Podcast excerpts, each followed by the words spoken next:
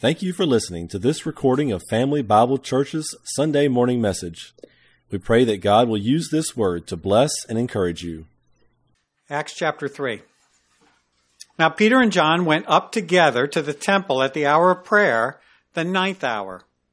And a certain man, lame from his mother's womb, was carried, whom they laid daily at the gate of the temple, which is called Beautiful, to ask alms from those who entered the temple who, seeing Peter and John about to go into the temple, asked for alms. And fixing his eyes on him with John, Peter said, Look at us. So he gave them his attention, expecting to receive something from them. Then Peter said, Silver and gold I do not have, but what I do have I give you. In the name of Jesus Christ of Nazareth, rise up and walk. And he took him by the right hand and lifted him up and immediately his feet and ankle bones received strength. So he, leaping up, stood and walked and entered the temple with them, walking, leaping, and praising God. And all the people saw him walking and praising God. Then they knew that it was he who sat begging alms at the beautiful gate of the temple, and they were filled with wonder and amazement at what had happened to him. Now, as the lame man who was healed held on to Peter and John, all the people ran together to them in the porch, which is called Solomon's, greatly amazed. So when Peter saw it, he responded to the people, Men of Israel, why do you marvel at this? Or why do you look so intently at us as though by our own power or godliness we had made this man walk? The God of Abraham, Isaac, and Jacob, the God of our fathers, glorified his servant Jesus, whom you delivered up and denied in the presence of Pilate when he was determined to let him go. But you denied the Holy One and the just, and asked for a murderer to be granted to you, and killed the Prince of Life, whom God raised from the dead, of which we are witnesses. And his name, through faith in his name, has made this man strong, whom you see and know. Yes, the faith which comes through him has given him this perfect soundness in the presence of you all.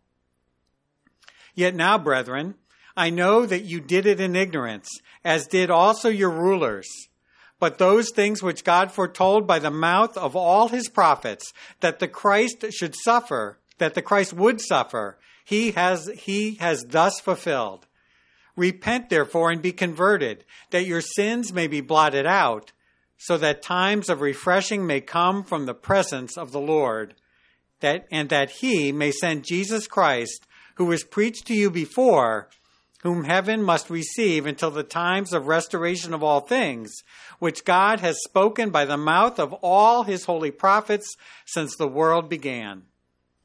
For Moses truly said to the fathers, the Yahweh your God will raise up for you a prophet like me from your brethren him you shall hear in all things, whatever he says to you. And it shall be that every soul who will not hear that prophet shall be utterly destroyed from among the people.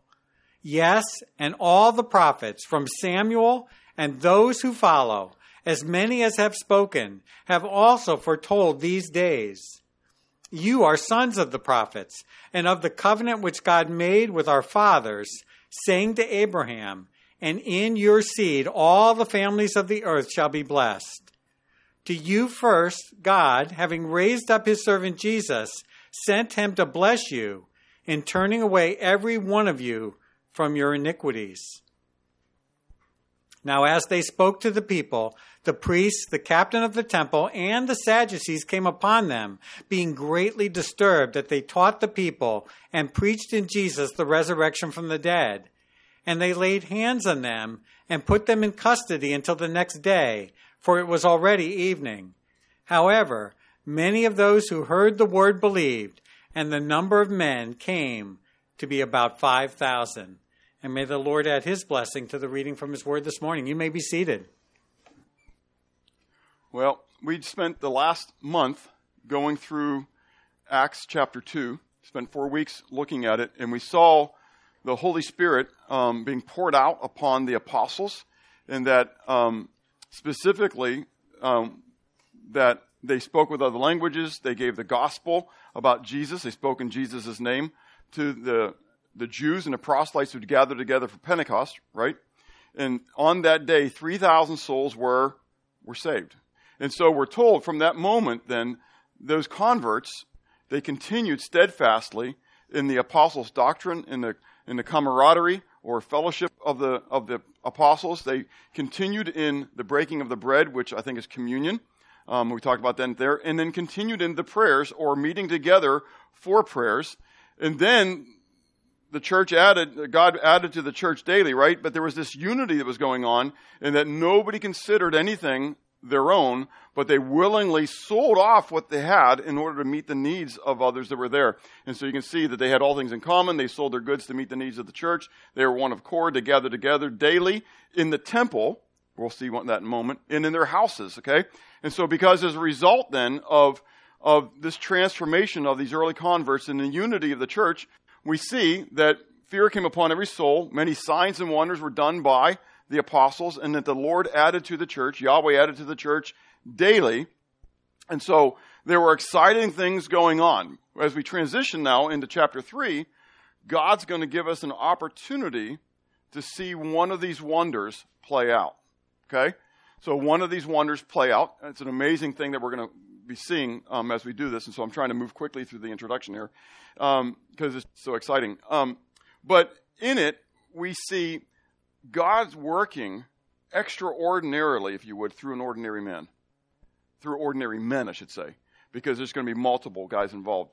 And in it, as we go, this is actually part one. And if you looked at your sermon note sheet and saw the, the title, it's, it's in the name of Jesus, in Jesus' name, part one.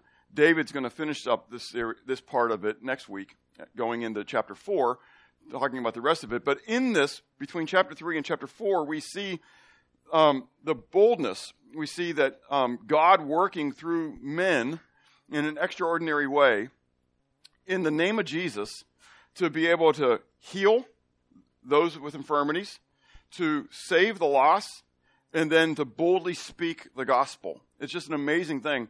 And so, and we're going to see Peter. Remember, so we talked about Peter, how Jesus said, Follow me, and I will what? I will make you a fisher of men, right? And so now here's this fisherman, Peter, who probably enjoyed just being out in the boat by himself. I don't know, I'm reading into him a little bit, right? But if that's where you spent most of your time, you probably enjoyed being by yourself. But now all of a sudden he is centered around people and he's going to the temple, and we'll see about this. But he's going to take a series of events and turn them around to be able to proclaim Christ. In our summer programs, or summer program, in our kids club, okay? So, kiddos, shh, look at me kids club, right? Somebody tell me what's the key verse for kids club? What, what is the reference for the kids club? You know it, Rosie? First Peter 3:15. Oh, I was wasn't sure about how big the screen that it would be. But anyways, you got it, right? So so kiddos, tell it to me. So little kids, kids in the kids club, okay? I want you guys real loud so they can try to maybe pick it up on the on the microphone, see if it'll come through, okay? So I want you to tell me real loud the, the memory verse, okay? Can you start? Okay, here we go. But sanctify.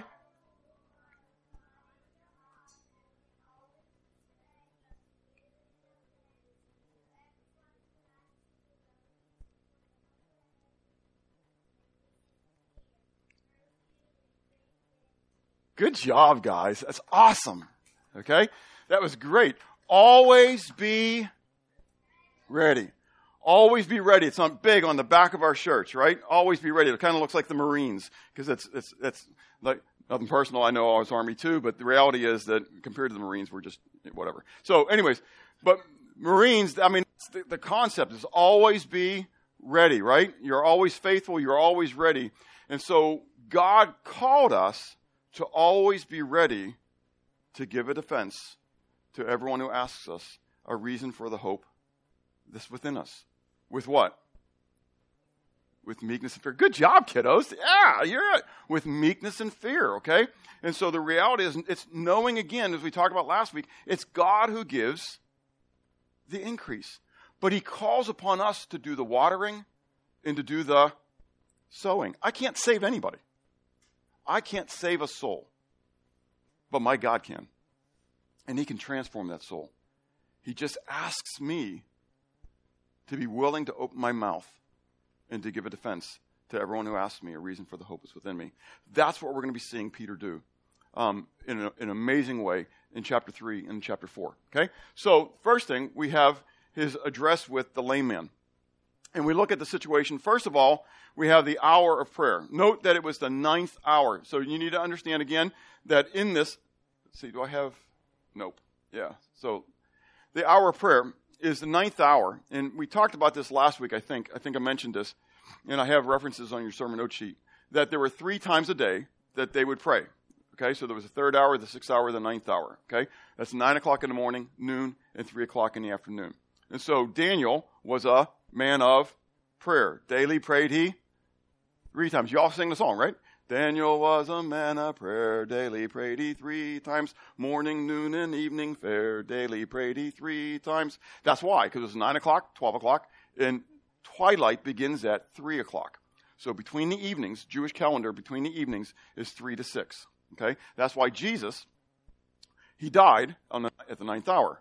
He died right at the beginning of twilight. Okay, that's when the lambs, the Passover lambs, were being able to, to begin um, slaughtered at the temple. So before they could slaughter the first lamb, or as they were getting ready to slaughter that first lamb, Jesus dies because he was the Passover lamb. Okay, so so nine o'clock. So they're they're or nine o'clock. Sorry, three o'clock in the afternoon. Okay, and you'll get this then in a moment after the done preaching right? When Peter's arrested, he's put into prison, right? Because it is already what? Evening. Okay? Make sense? Okay? So it's, it's 3 o'clock in the afternoon, and then we get to the predicament of the lame man, okay? And that is that the lame man has been lame from the time that he was born, from his mother's womb, from the time that he was born. In other words, he wasn't an accident when he was a child. He was born this way when Jessica, my oldest, was born, she had um, club feet. She looked like a turkey um, when she was born. And so you say, oh, that sounds rude, but it really was. I mean, it was like, you know, the turkey just kind of turned up. And praise the Lord, we had a, a doctor who knew how to um, turn her, her ankles and, and cause her feet to be right. Okay. And so their daughter, um, Katya, also was born club. Again, and but even worse, where they had to go to Shriners and they had her had her casted as well. But again, very familiar stuff. So we live in a day when some of these things can be handled. Clearly, they didn't live in a day when some of the things. So he could have been just club club footed, but he was lame. Lame. You can't walk that way. Okay, so he was debilitated. He had an infirmity by which a malady, whatever you want to call it, by which he could not live. Okay, except for by begging. Daily, he was laid at the temple, at the gate of the temple. Which one specifically? No, not Solomon's. What was it? The beautiful gate. Okay? We're going to get to that, like, I think right now. Okay? He was laid at the beautiful gate. So, from when we were going through um, the series to the Ephesians, I showed you the, this picture before because we were talking about the, the, um, the middle wall partition that was taken down by Jesus Christ okay, because of the Gentiles and the Jews. And so if you look at it, there are three major parts to the Temple Mount. Okay, you have the, the court of the Gentiles or the court of the nations, okay, where unclean, if you would, Gentiles were allowed to be. Okay? Then you have what looks like almost um, like the tabernacle, um, which would be a part of the, on the Temple Mount. And so at the front of that area, the temple proper area, then you have the court of the women. Okay, and so if you were Jewish, you could enter into the court of women. Then you would enter in from the court of women, you would go into the court of the men. Okay? And so only men were able to go into there. And then from there you would go into the temple proper. Okay? Only the priests were allowed to go in there. And then with inside the temple proper was the Holy of Holies, which only the high priest went into once a year. So the question is, where was this guy being laid? Okay, there are a couple different um, concepts that are put out. One is that he is out on um, the southern porch, um, where we talked about when Pentecost happened, when Peter and, and, the other apostles went over to the temple where they probably were speaking, where the mikvahs were, the baptistries. Okay, um, and so you know when he said, "What must we do?" He said, "Repent and be immersed in the name of Jesus," because the mikvahs were right there. Um, That's one option, but clearly he's laid at a specific spot, and that is the beautiful gate. Okay? And so um, it's the only time it's used in the Bible. Okay? So there's a lot of conjecture that goes on here. But the next picture I'll show you. Again, this is a, um, a model of it. There are two specific gates um, within that could be could be possible here, and I'm going to explain the reason. Okay, and I want you to visualize all this. Okay, because again, this is all comes into play about where people come. So, um, you can see the, the the door going into the court of the women is nice big gold door. Okay, and it was okay, and it was very heavy. It took a couple men to open it up, and then you have another beautiful door that was um, set between the court of the women in in the court um, of the men. I think Bob's conjecture. There's no no proof here except for biblical evidence where I'm going to go for. Okay, and I think I have in your sermon note sheet on your sermon note sheet the book of Leviticus there. Okay, I think he's probably laid right here at the door of the court of the women. Okay, why? He was lame. In the priesthood, so the only thing we have about this is from the Old Testament, from the law, is that the priests, the Levites, if you had any um, um, deformity, you weren't allowed to serve. Okay, you wouldn't be allowed into that, that area because you had the deformity. Okay, so you have the court of the nations, the court of the Gentiles, and the Gentiles in and of themselves were what? Unclean. So they weren't allowed into what I'm going to refer to as, not necessarily that it is referred to that, but just for the sake of clarity, into the tabernacle portion, if you would. Okay, that was for the Jews only. Okay, so in my mind, this guy had a deformity. Okay, um, and so he's probably laid there at that golden gate. Okay, which is called the, the beautiful gate. Okay, not the golden gate because there is the the the one going outside the temple or into the city and coming into the temple, the Temple Mount, that um, actually for the Messiah to come into. Okay, so not that that gate. So um, to come into this gate. So I think he's being laid here. Okay, um, in every day. So there's a commitment made by somebody to, to probably a couple somebodies who are bringing him every day so he can ask of alms at this gate. Important part of this gate, okay, is that if you were a Jew, a real Jew, and you're coming to worship the Lord and you're coming to do prayers, that's where you'd go. Okay? I mean, this is, I mean, like a Jews, like Paul saying he was a Hebrew of the Hebrews. Make sense? So if you're a Hebrew of the Hebrews and you're coming to do your, your, um, worship, if you would, your homage to Yahweh, and you've got a guy asking for alms, what would be a good way to make points with God? Okay, you got to remember they're they're living a works kind of thing, even though they weren't supposed to be works. That's what they're living. That's what.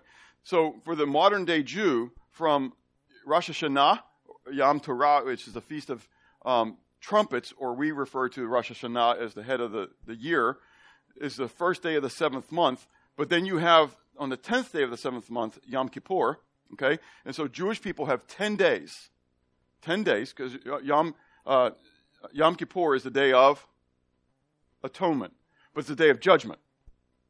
And so in the Jewish mind, they have 10 days to rectify everything that they've done wrong over the past year. Because on the 10th day, on Yom Kippur, everything that is still bad about them is written in the book. So if you want it taken out of the book, you better make sure that you square your account in those 10 days if you haven't already. Okay? So, so they have this works mindset concept. So for them to come in and then to give the alms, right, was a, a, great way to make points with God. So it's a great place if you are a beggar to set up. I mean, and you think around town, you know, that you see beggars setting up. Do you, I mean, where do you, I mean, they don't come down into these off streets and set up, do they? Where are they going to set up? main traffic areas. I mean, it's, that's where your best hope is, right? And so you got to get up early to get there, you know, to get that best spot. And so he had friends who were able to get him there every day in order for him to, to, to take up a collection, okay? So that's his predicament, okay? And so now we move to the conversation, which is really where we get the exciting part, right? So it starts off with a layman saying what? Hey, got any money? I mean, it kind of makes sense. I mean, that's, that's where he was. It was alms. Alms alms, alms for the poor, alms, alms. And so he's asking for his what? His needs. His needs. Okay? He's reliant upon other people at this moment. So, just real quick, this is free. Be careful of your judgment of poor people. They can pull themselves up by their own bootstraps, but you don't know what their situations are. You don't know what got them to where they are. And I understand that many of them may have addictions, okay? And I have my, my thought process. We're going to talk about this in just a moment. But be careful of your, of your judgment of when you first see somebody, okay? We do that. We judge books by the cover. Do you want people to judge you that way? Jesus said, Judge not lest you be judged. And how you judge others, it shall be judged unto you. So the standard that you use, God's going to use to you. So always think about that, okay? So, the response of the apostle. First of all, his first statement is Silver and gold have I not, but such as I have, give I unto you. Okay? Now, that's easy for Peter, because Peter had what? Yeah, the Holy Spirit. Oh, wait, so do I. Uh, Peter had power. Oh, yeah, well, maybe so do I. Okay? Maybe not in the same way as Peter, but he had the same things that I got. If I've got the Holy Spirit living in me, I've got the same Holy Spirit he had. Don't make this into Super Peter. Peterman to the rescue. You know? I mean, we do that with Paul Man and Super Paul and, you know, all this kind of stuff, you know, that these guys are superheroes and wow, I just can't live like those guys. Yes, you can. God may not give you the same abilities that He gave them, but He gave you the same gospel and He gave you the same Holy Spirit. And the Holy Spirit will speak through you. You shouldn't worry about what you're going to say in the day because the Holy Spirit will speak, give you utterance. All you have to do is be willing to what? Open up your mouth. Silver and gold have I not, but such as I have, give I unto you. There has to be a willingness to be involved. So you're at the gas station. Hey, buddy, spare a few bucks. And I'm not picking, but you get the picture, right? I never carry cash for that reason. But I'll offer to meet their needs. Hey, uh, my car broke down and I'm trying to get to Louisiana. I don't know why you're trying to go to Louisiana. But anyways, but I'm trying to go to Louisiana. And and and and, and, and I need someone to fill my tank. Oh, fine. Bring your car over. I'll I'll I'll fill up your tank for you. Oh, uh, no, I just I just just give me money and I can get it. No, no, sorry, I don't carry cash. Come bring your car over and I'll fill up your tank. Instantly I've what? Weeded out whether it's real or not, right? But if the guy comes over and this has happened, the guy brings the car over, what am I going to do? Oh, sorry, I didn't really mean it, man. You know, I'm spending money on you. Oh, I can't. No, I'm going to fill it up. I'm going to fill it up. Silver and gold have I not. I was honest. I don't carry cash for this exact reason, but I didn't tell him that.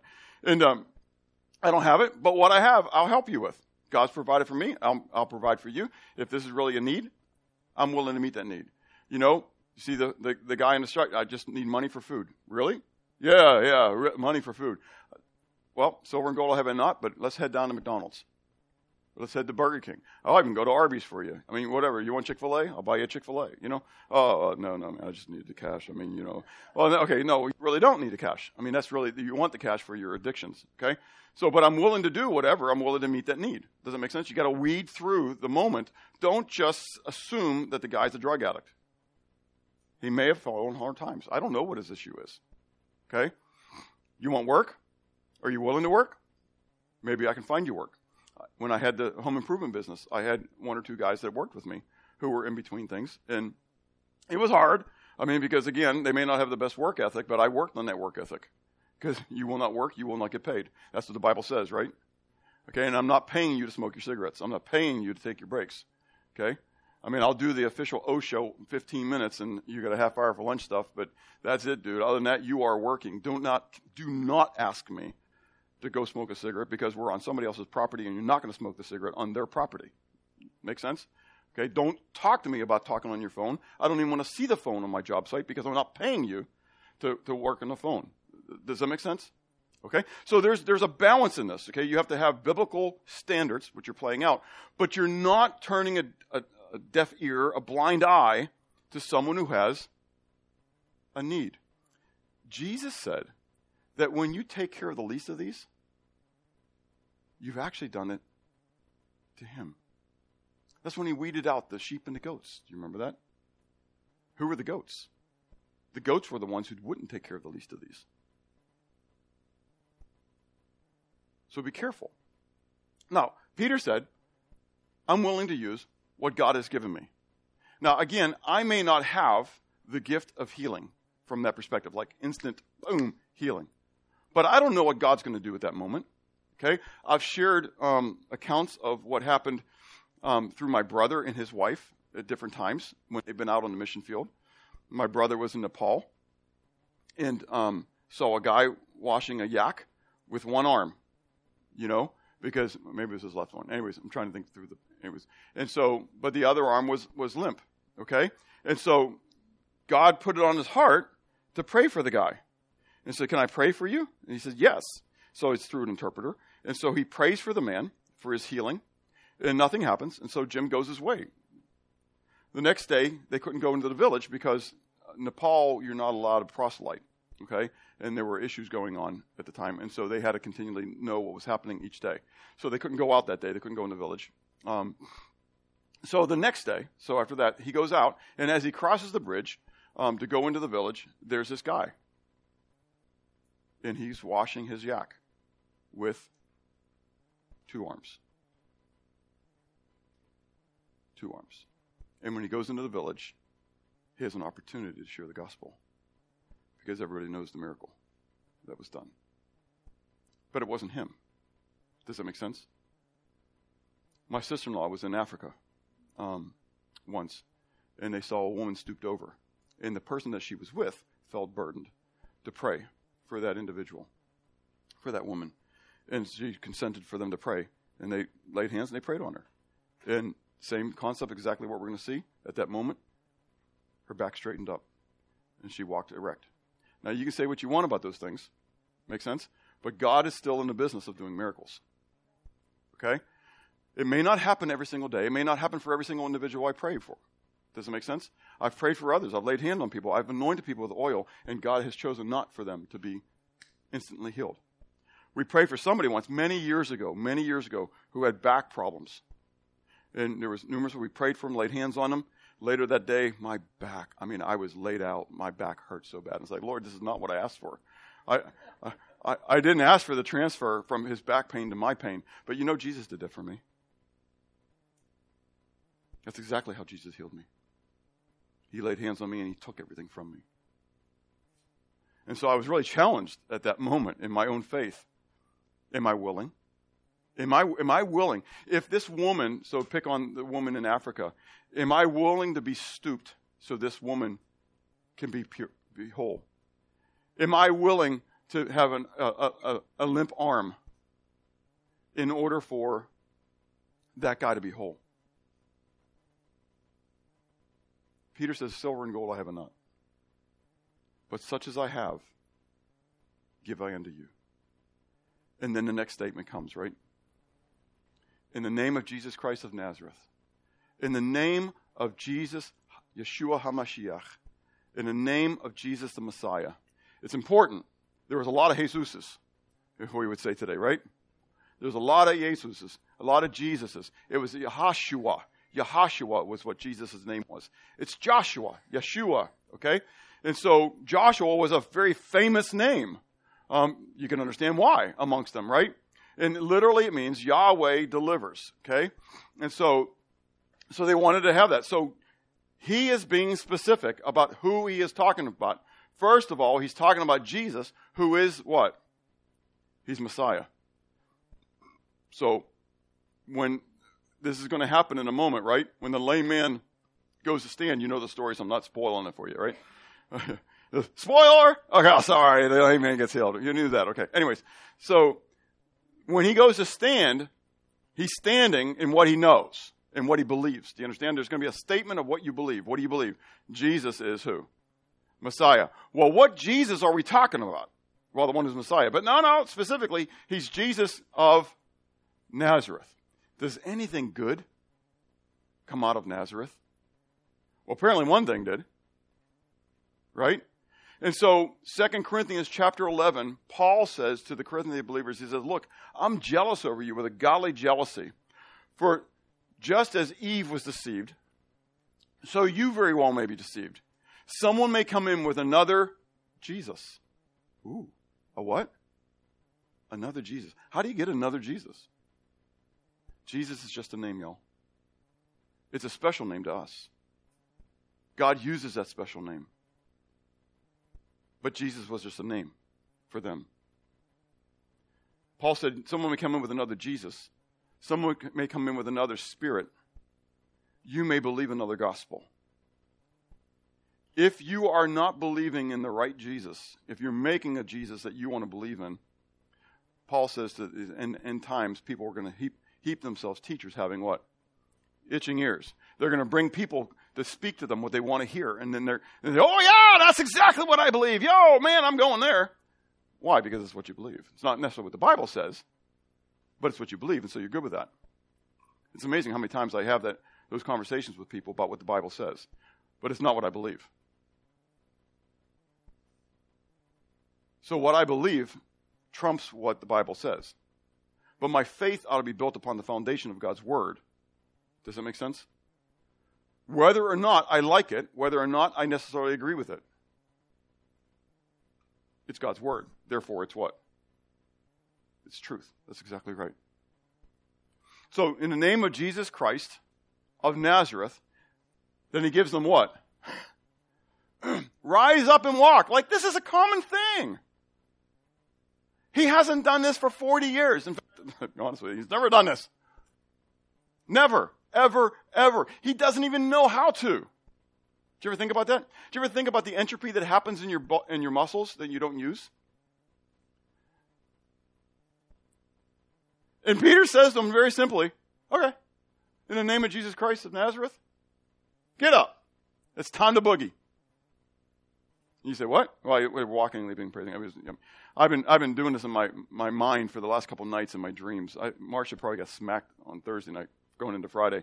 I mean, I was dancing and everything. My Croatian side was coming out in my dreams. I mean, I was just going for it.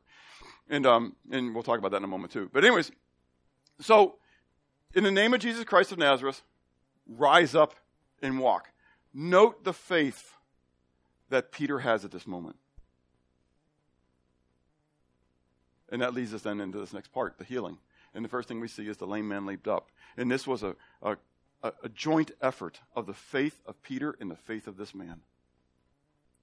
Jesus said when he went to Nazareth, Nazareth, he couldn't do anything when he was there. Not that Jesus lacked faith, but that the people lacked faith.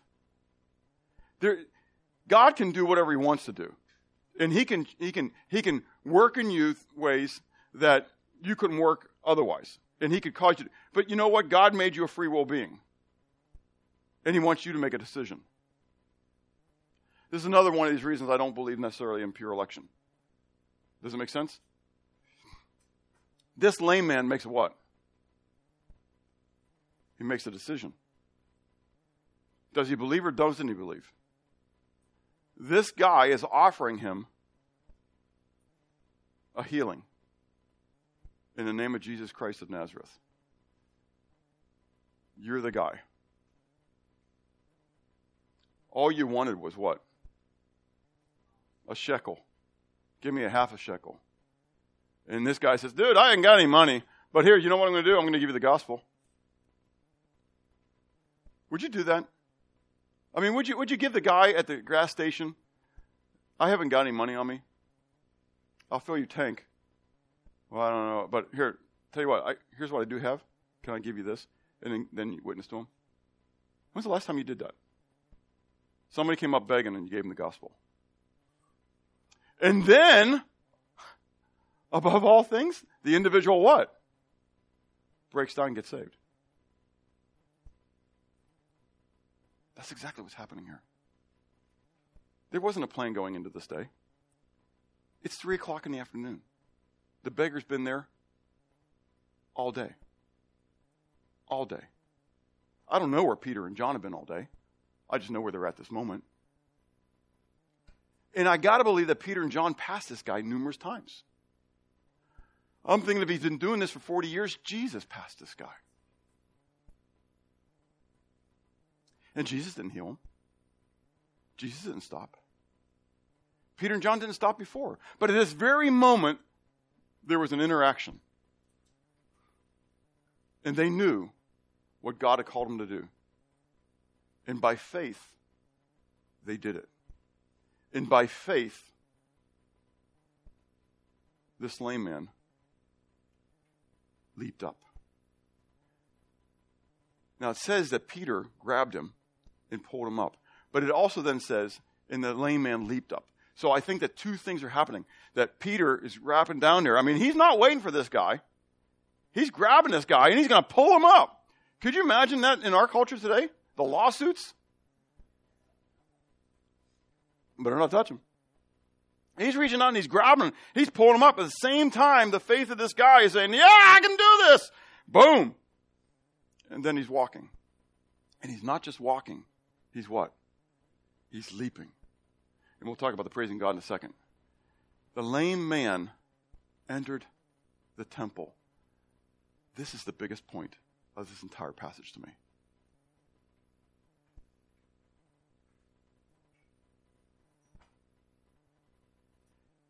He can never enter the temple. Never. He was imperfect. He was impure.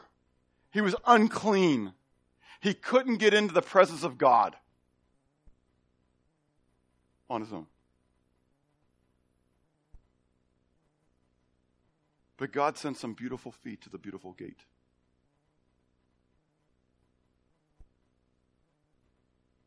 To bring him a beautiful message.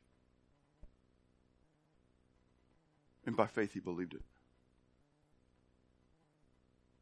And by faith, he got to, at that moment, enter into the presence of God. Spiritually, but then physically. Could you imagine as a Jew the moment? That's what I'm saying. I mean, my Croatian side's coming out when I think of this thing. I mean, I just want to start looking. I mean, you think I'm going to be a charismatic or a Pentecostal or whatever. I, I mean, that, that's what's happening at this moment. Think David as they're bringing in the, the, the, the Ark of the Covenant, and he's, sing, he's singing and he's dancing and all. And Michal says, What? Oh, I can't believe it.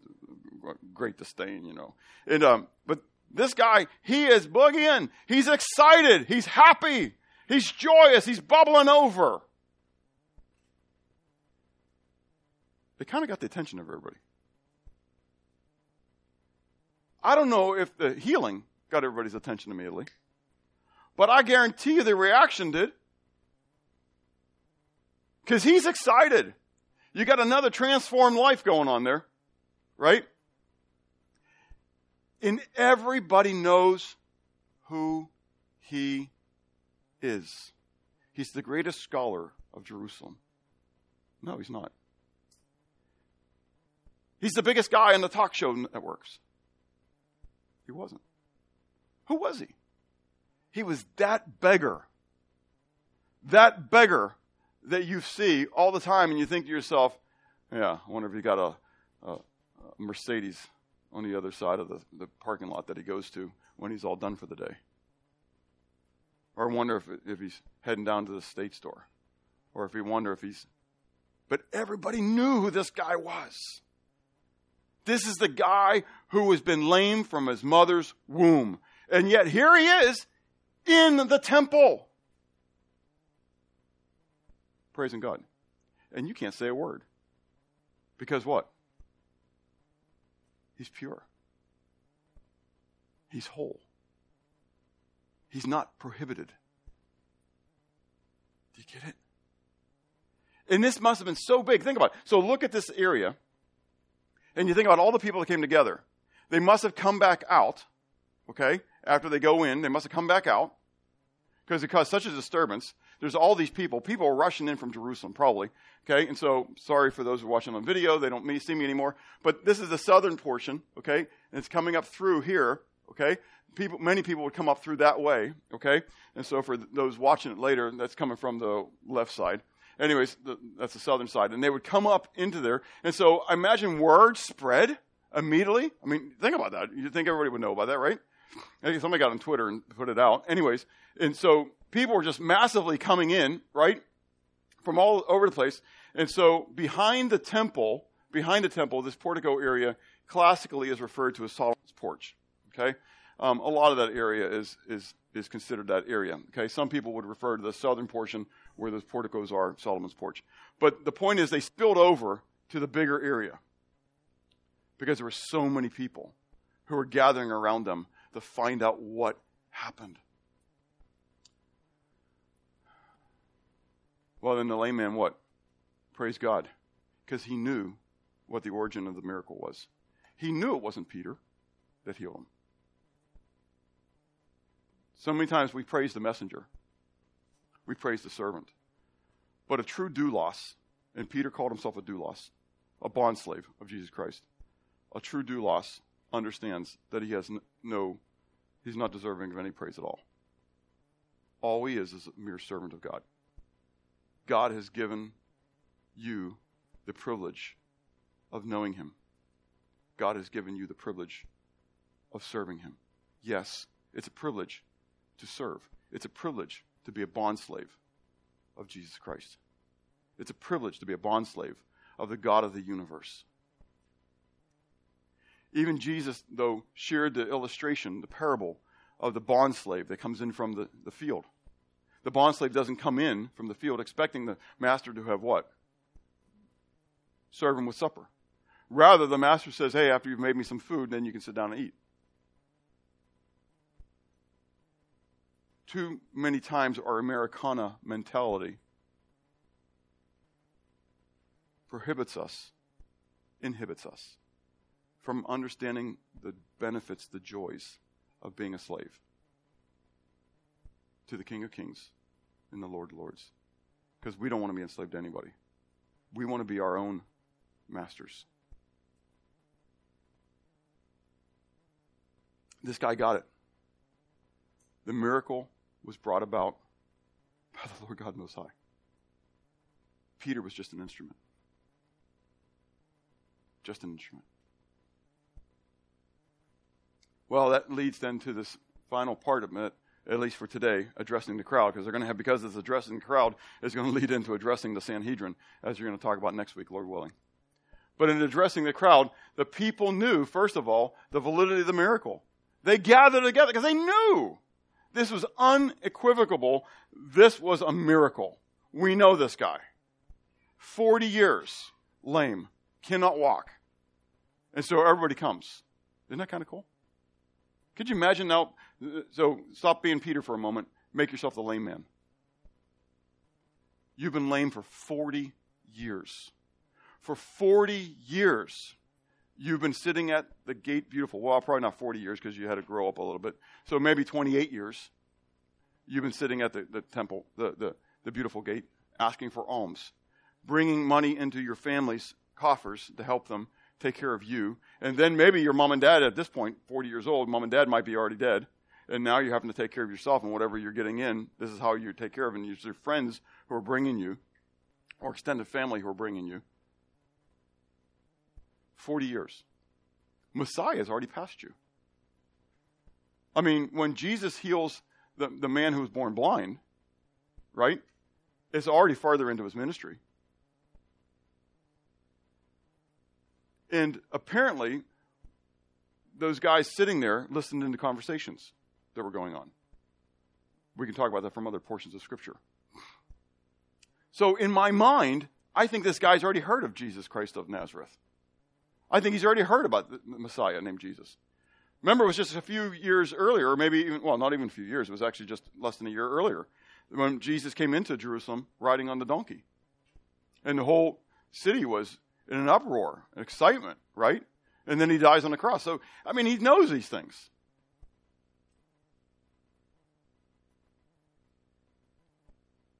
But now you're the crowd. You're not involved in this moment, other than you are involved in a moment because it's happened around you. And you see this guy that you know, you know, you know, he's been lame. And you've listened to the, the priests in their denial of Jesus all this time. But now all of a sudden you come and you see what? Yet another miracle. Now done by a simple fisherman from Galilee who merely did it by proclaiming the name of Jesus. He didn't spit on the ground and make some mud. He didn't yank his leg and pull it out. He merely mentioned the name of Jesus. and commanded the guy to get up and walk. The people were amazed, but Peter wouldn't take any credit because due losses are merely that due losses. But then Peter then transitions into the, their guilt. The crowd comes together. Again, we saw this when he talks to them at Pentecost, right? How to make friends, influence people, right? Tell them they're guilty. Tell them that they killed the Messiah. That's really good stuff, right? Hey, you delivered him up to die. Pilate wanted to get rid of him. Pilate declared that he was innocent, but you denied him. You said, "Oh no, no, no, no! We have only one king. It's it's uh, we Caesar. Caesar's our king. What do you want me to do with this guy? Crucify him! Crucify him!" So what did Pilate do? He handed him over to you guys. Yeah, it was the Roman authorities that crucified him, but the Roman authorities weren't going to crucify him except for the fact that what? It's what you wanted for your Messiah. All these thousands of years, you have been crying out for the anointed one to come, for Messiah to come and deliver you. He was here, and you crucified him. But God delivered him. You delivered them to the authorities, but God delivered them from death. Isn't that kind of cool? How that breaks out the, the deliverance thing? We bring forth death. God brings forth life. How cool is that?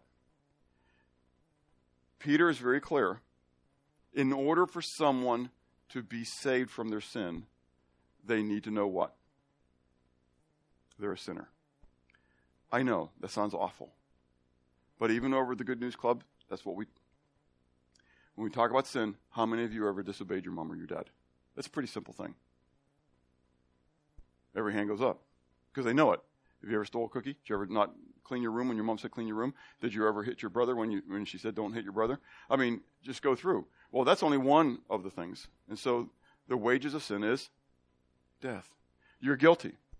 Even if you do one. So James 2:10 says if you obey the whole law yet you stumble at one point, you're guilty of of it all. You're guilty. And you deserve to go to the bad place. H E double L, the hockey sticks, right? You deserve to go to be separated from God for all of eternity because of what you've done. And so Peter very clearly spells out to them their guilt, that they are sinners, that they have turned away. But he says, but you did it in ignorance. Note he doesn't say innocence. You did it in ignorance. Jesus said that while he was on the cross. He says, Father, forgive them, for they know not what they do. Paul then talked about that when he's talked about the, the, the, rulers of the people. If they had known who he was, they wouldn't have handed him over to be crucified. I think Pilate had an idea. His, his wife came and said, Hey, I have nothing to do with this righteous man. And, and yet he gave in to peer pressure and worrying about people. He feared man more than he feared God.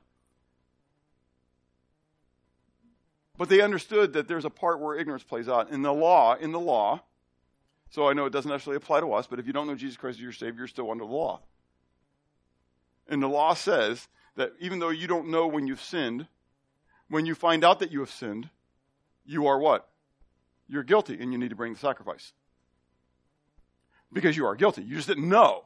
But when it's brought to your attention that you're guilty, that's why Jesus said, if you're bringing your, your gift to the altar and you find out that your brother has something against you, leave your gift and go take care of it with your brother, and then you can come back and give your offering.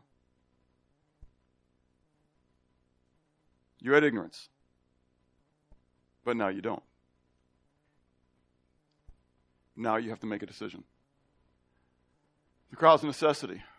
First of all, they needed to repent and they needed to convert. What's exciting about this passage to me is we always talk about the, the word for repent, and I know you can't read the Greek, but you can tell me what it is. What is it? What's the word for repent in the in the in, in metanoia? Okay, so that's not metanoia there. Okay, but that's the verb form of it, and it's in the perfect active sense. Okay, that's there or the imperative active. Sorry, and it's a command. Okay, change the way you think.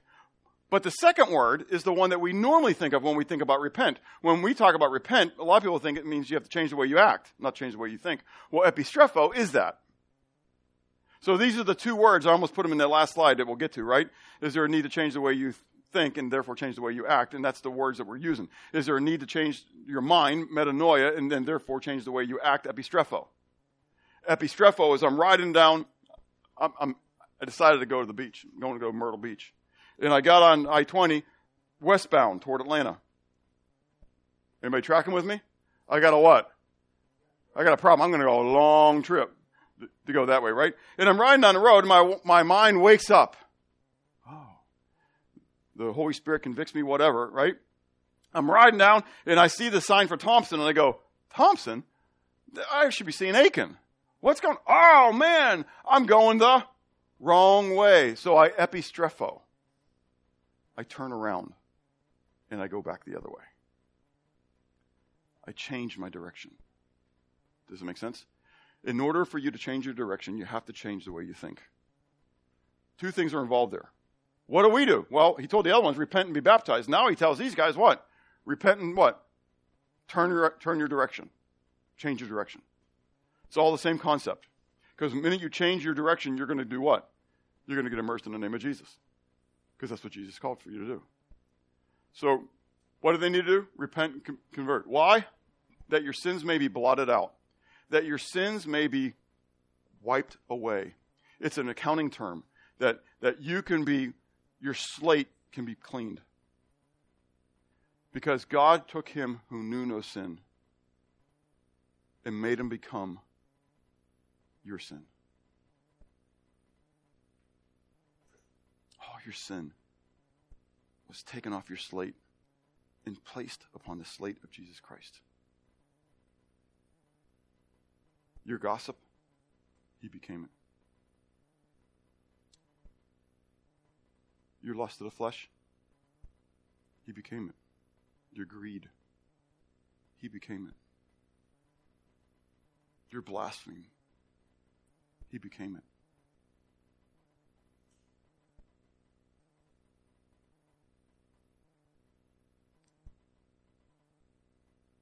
And when he died on the cross, he said, Tetelestai.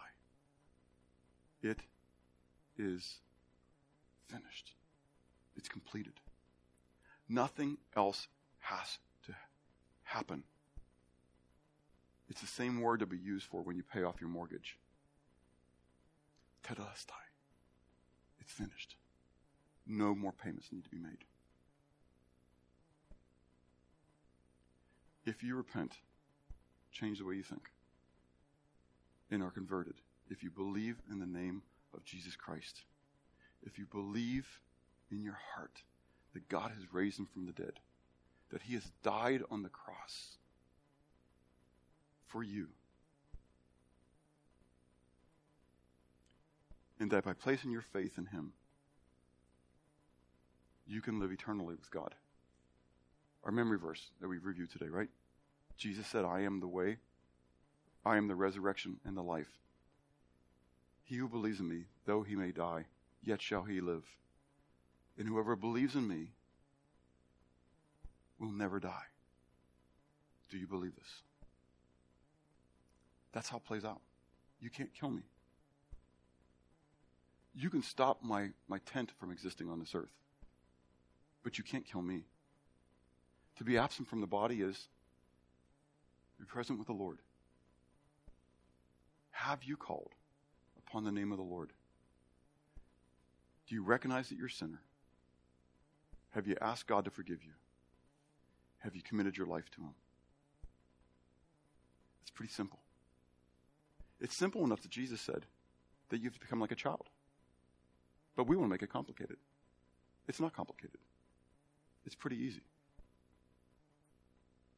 Repent, be converted that your sins may be blotted out, and that a time of revival may be brought in. I don't think, this is going to sound political, I don't mean it's political. I don't think the Democrats are the problem with the United States. I don't think the Republicans are the problem with the United States.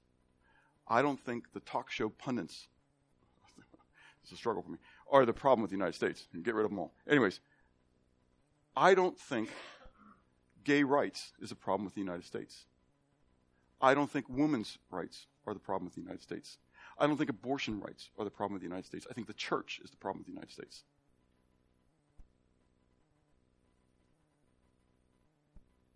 The camouflaged church that doesn't exist anymore from Monday to Saturday. And could I say, stretch it from 12 o'clock Sunday afternoon to 12 o'clock or to 9 o'clock Sunday morning? That we want to live like the world? Change the way you think and change the way you act.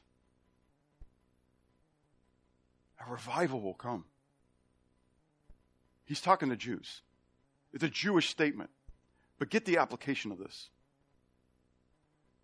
God, Yahweh, speaks to Solomon, and he says, If my people, not if those nations around you, not if those unbelieving scoundrels that are there, those pagans, if my people who are called by my name will what? What's the first thing? Humble themselves. That means you got to admit that you got a problem. But once we get saved, we don't want to admit that we're sinners anymore. Do you know what? You're all together here because you're a sinner. Hopefully, because you've been redeemed. I know that Jesus died for you. I know that He's a propitiation for your sins, but whether you've accepted it or not, I don't know. But I hope that you have, and that's why you came to worship Him. But you're all still sinners. You're still struggling with sin. You haven't gotten there yet. Why do I do the things I don't want to do and I don't do the things I do want to do? Don't hide behind it. Don't use it as a cloak. I am a sinner. That's why if you confess your sin, He is faithful and just to forgive you your sin and to cleanse you from all unrighteousness. If you say you have no sin, you deceive yourself and the truth is not in you. If you say you have not sinned, you make God a liar and His word is not in you.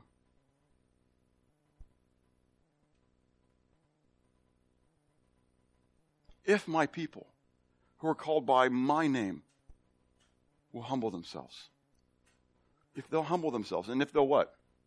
They'll pray and seek my face.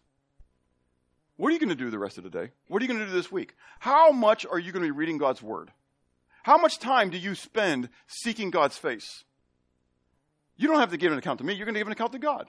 And you can play the game all you want. Say, well, you know, I'm an American and it's really okay and all other kind of. No, it's not okay. Are you real or are you not real? The early converts, there was a transformation in their life such that it, it, it turned the world upside down where they were at. 3,000 people were saved. And we're going to find out about 1,500 people get saved right now. Because people are living it out. They're living it out. They're not playing a game. I think we've gotten used to playing games. Stop playing games. Is it better for you to live as a pauper and be serving the Lord, or better for you to live with great riches and serving yourself? Now you say that's an easy one because you're in the church. I get it. But ask yourself the question tomorrow. And I'm not saying you got to sell everything. No, go there. That's not what I'm saying. But it's a mindset. Jesus said you can't serve two masters. You can't serve God and mammon, the things that money buys. That's the United States God. That's materialism. And you can't serve them both. You got to make a decision which one are you going to serve. If they'll pray and seek my face and turn from their wicked ways, who's he talking to? His people who are called by his name to turn from their wicked ways. Ooh, that means I have wicked ways. I do. Every time I lust in my heart toward another woman who's not my wife, that's called adultery. It doesn't matter. It's what it is. And even if I seek, say, couch it as I'm going to lust after my wife, but I'm superimposing other things into it, it's still adultery. Do you get it? Women, you read your, your Christian Harlequin romances, and, and, and, and, I'll just let that go as you do it, okay? But all of a sudden you begin to lust after the guy, the, the hero of the story, and wish your husband was like that guy. You're doing the exact same thing. It may not be a physical thing, but it's an emotional thing. And you're making an attachment with a guy who's not your husband. Or coveting somebody else's.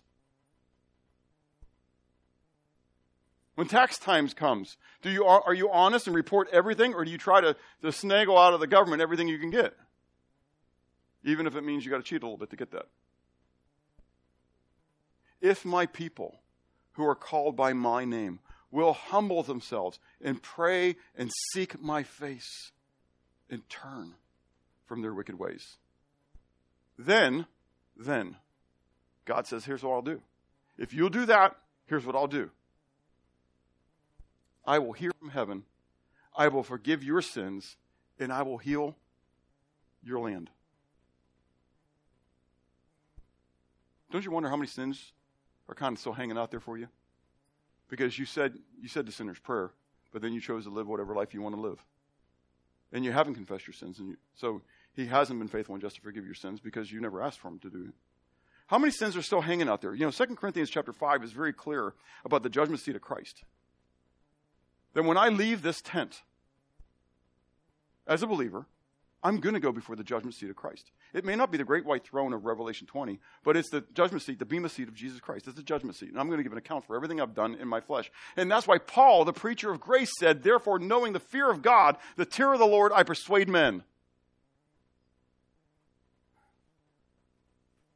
I'm getting a little impassioned, sorry. This is my heart. I want to see a revival in this land. I want to see awakening in this land. It's not going to happen until the church gets in the game plan and stops worrying about having a, a, a party or a, a show on Sundays. And I'm not picking on churches, it could be ours. You could come here because it feels good to you. There's no difference between you coming here because it feels good to you and someone else going to another church because it feels good to them. If you're not coming here to worship God, if you're not coming here to be fed, if you're not coming here to change and be transformed so that you can be a transformational power upon your community, then it doesn't matter.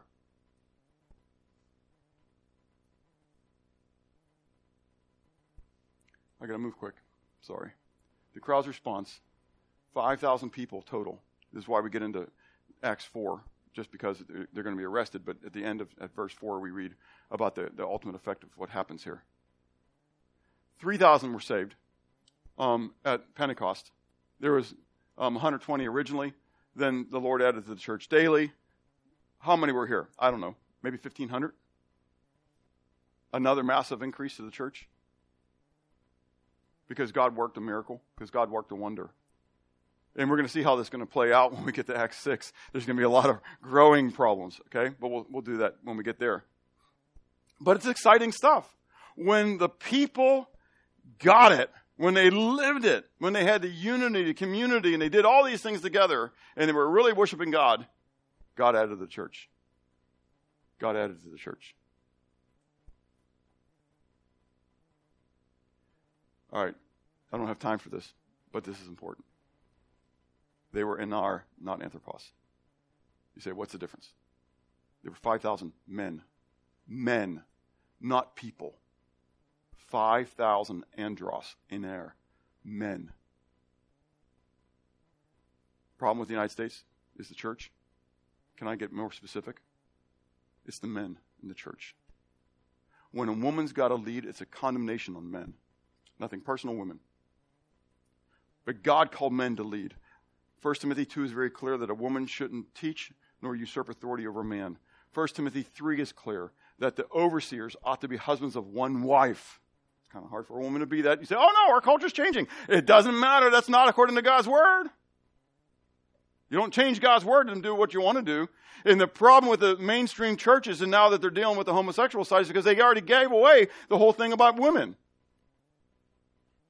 If you're going to change the rules here, change the rules everywhere. If you're going to change the rules on salvation, change the rules on baptism, change the rules on women, then you're going to change the rules over here. It all goes together. Either the Bible is the standard for all things or it's not.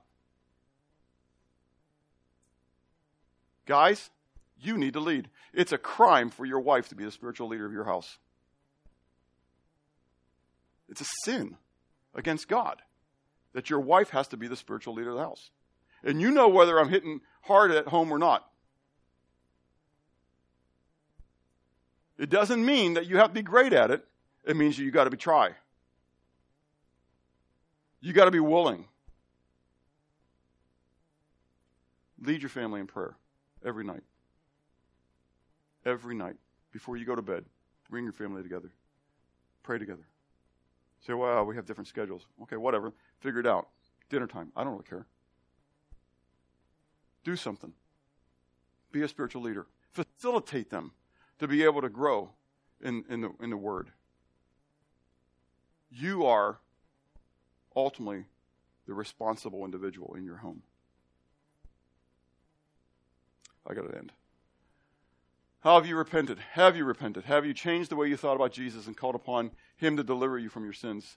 Have you accepted Him as the Lord of your life? It's huge questions.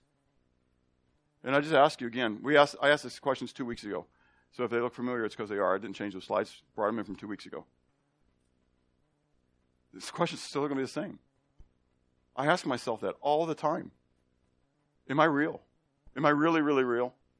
Lord, protect me from having my love wax cold in my old age.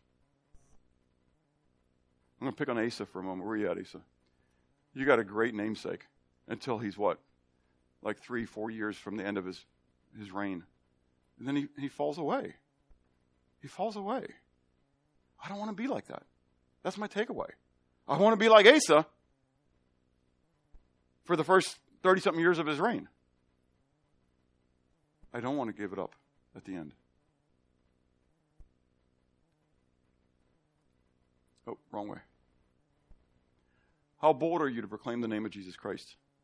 I am a yellow belly chicken liver. I am a yellow belly chicken liver. And you can add any other wimpy term to it that you want to. It's okay.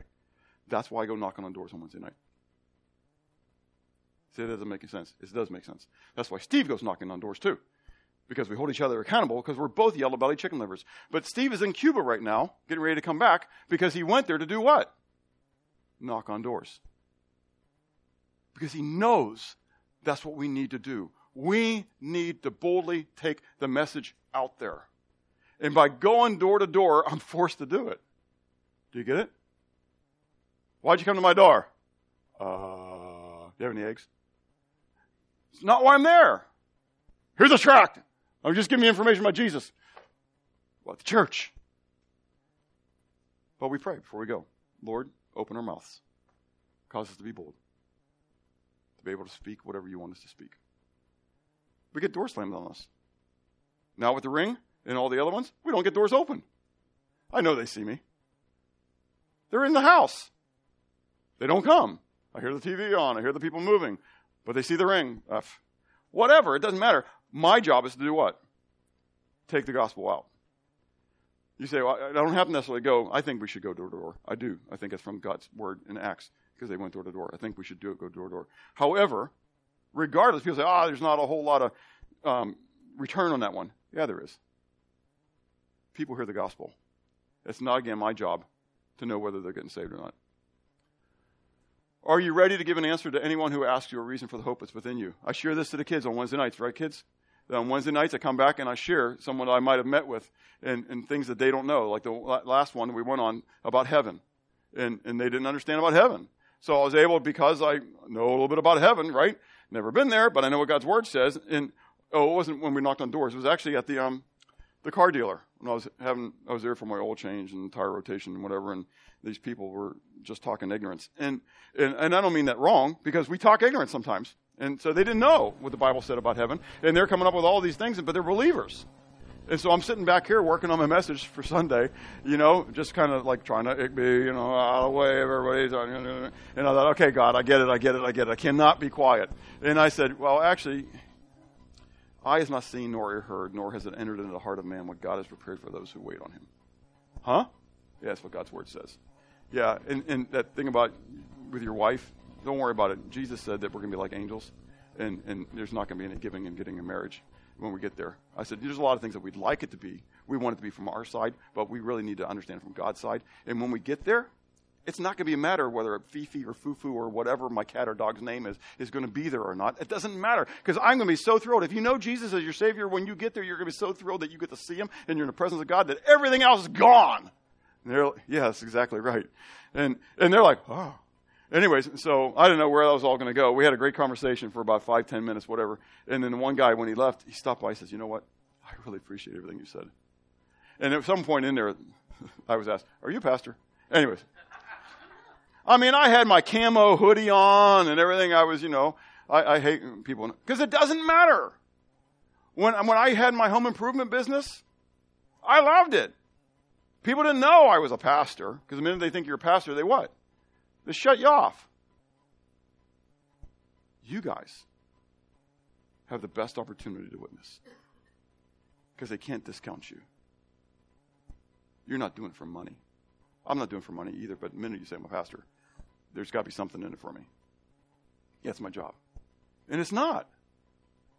Be ready to give it the answer. Do you look for opportunities to share Christ with those around you? Clearly, I tried to avoid them until the Spirit just slaps me with it and said, Shh, open your mouth up, boy. And I said, All right, I am. Is there a need to change the way you think and therefore change the way you act? Let's pray. Father, thank you for your love. Thank you for your goodness to us. I thank you that you are the Lord God Most High, that there is none others but you. Lord, help us to be faithful, help us to be bold, help us to proclaim your name, and that you might be magnified. Oh, God, change your church.